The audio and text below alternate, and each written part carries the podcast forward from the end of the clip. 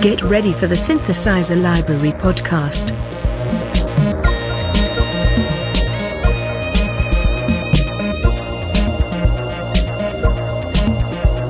Because, let's face it, synthesizers are just cool. Well, here we are. It's a new year, 2017. Uh, can't believe 2016 is gone. It went by fast. And uh, I know for my part, the end of 2016 in December, especially, was just full of a lot of stuff to do, including a couple of gigs, which were fun holiday gigs. I took the Prophet 12 out on a few of them and um, a Rhodes. That was really way too heavy to take on a gig, but I hadn't taken it out in a while and it was kind of fun to play. Um, anyway, hope you had a, a good holiday season. I've got something new planned for the podcast and I hope you like it. If not, let me know. But I've kind of gotten to the point where introducing a new synthesizer, I found myself repeating myself a lot because a lot of the features are the same when you get down to it. Um, they they all have these main oscillators and filters and things like that. So I want to start applying the knowledge that we've learned over the last year or so with this podcast. You might remember early on we talked about some synthesizer basics, the oscillators and envelopes and LFOs and things like that. And then we kind of studied what different synthesizers have to offer in those areas and how they differ. And now let's really dive in and start using what we've learned with whatever synthesizer you have in front of you. If it's a soft synth or if it's a physical synth, an old synth, new synth, whatever it happens to be, let's make some sounds with it. There are some things that are pretty common in well, in electronic music and music in general that we should be able to do with just about any synth. And Today, I want to introduce a very basic sound. You've probably made one before, or if not, um, you've probably played one that somebody else did, and that is a kick drum sound or a bass drum sound. It's really simple, and I think it's a good place to start, and we'll we will build off of that in the coming episodes. So something like that is what we're shooting for, and you might be saying, well, that doesn't really sound like anything like what I want for my kick drum to sound. Well, that's fine.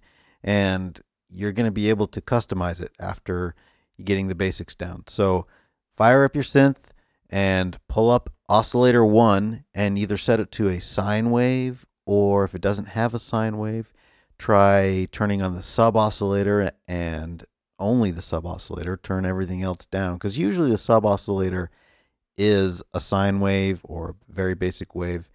Um, if you don't have either of those, you could try using a triangle wave that doesn't have a lot of harmonics. What we're looking for is some sort of waveform that doesn't have a lot of harmonics because a kick drum doesn't have like a, a lot of tone to it. There's a little bit, but there's not a lot of upper harmonics.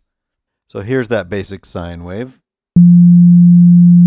Now, kick drum is, of course, going to sound more, it has a deeper tone to it. So you might tune that oscillator down. If you're already using the sub oscillator of your synth, you probably don't need to do that. But so here it is lower. Now let's think about how the kick drum sound, or really any drum sound, how it sounds as time progresses. It has a really sharp attack, so it comes on really strong and then it dies off pretty quickly and has no sustain at all. So you want to mimic that same thing with the envelope. Um, really, all the envelopes that you'll use in a d- percussion sound will kind of have that same shape. So no sustain at all. So I'm going to bring my sustain down and to nothing. And the the the decay and the release should be about the same. And Right now I've got it set pretty long for the decay. Um, and if I shorten that up,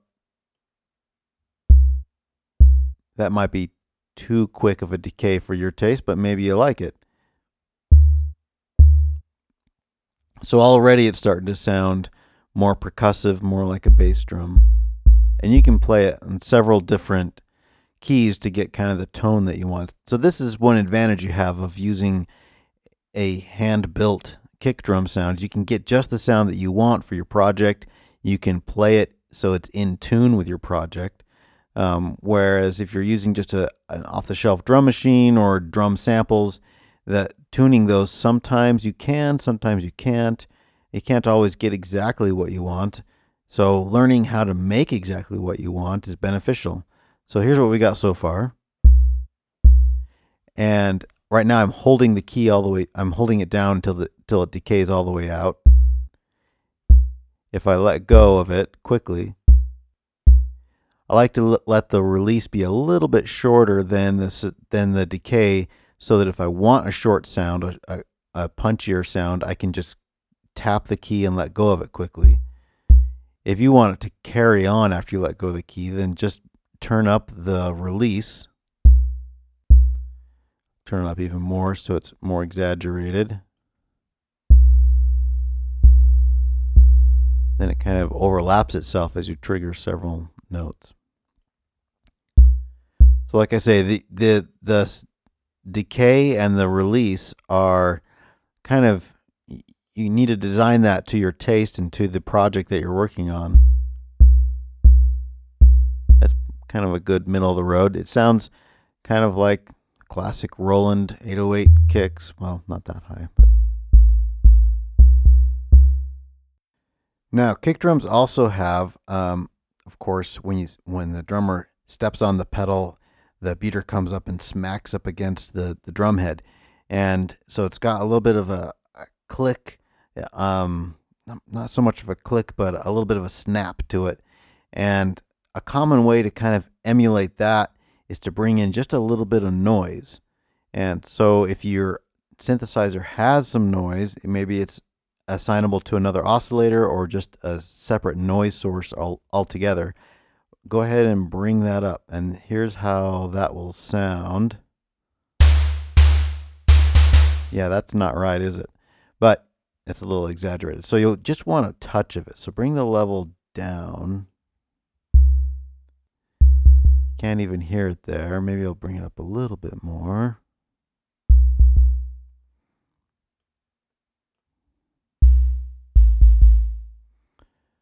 It's hard to find just the right spot. You don't really want to hear the noise. You, you want to you want it just to be there. Okay, so there it is. But I don't really want the noise to to um, sustain as long as the rest of the drum sound. I want it to be a, more of a short snap. So pull up another envelope Hopefully you have one available that you can assign just to the volume of this noise oscillator. And turn that on and give it a nice short, a really short um, decay uh, stage and no sustain and very short release and and make it so that it is increasing the volume of the noise. Now, when you do this, initially it's going to sound uh, the noise is going to be louder because you're you're um, you're increasing the amount of noise uh, with that with that envelope. But it gives it a nice little click. So you probably want to bring the level of the noise all the way down, almost off. And then the you can hear that click. That uh, that's still too loud for my taste. And you, so you what you can do is make it so that the envelope is affecting that a little bit less. The amount of envelope effect on that noise level. Just bring that down so it's barely bringing up the level of the noise. Maybe a little bit less, even.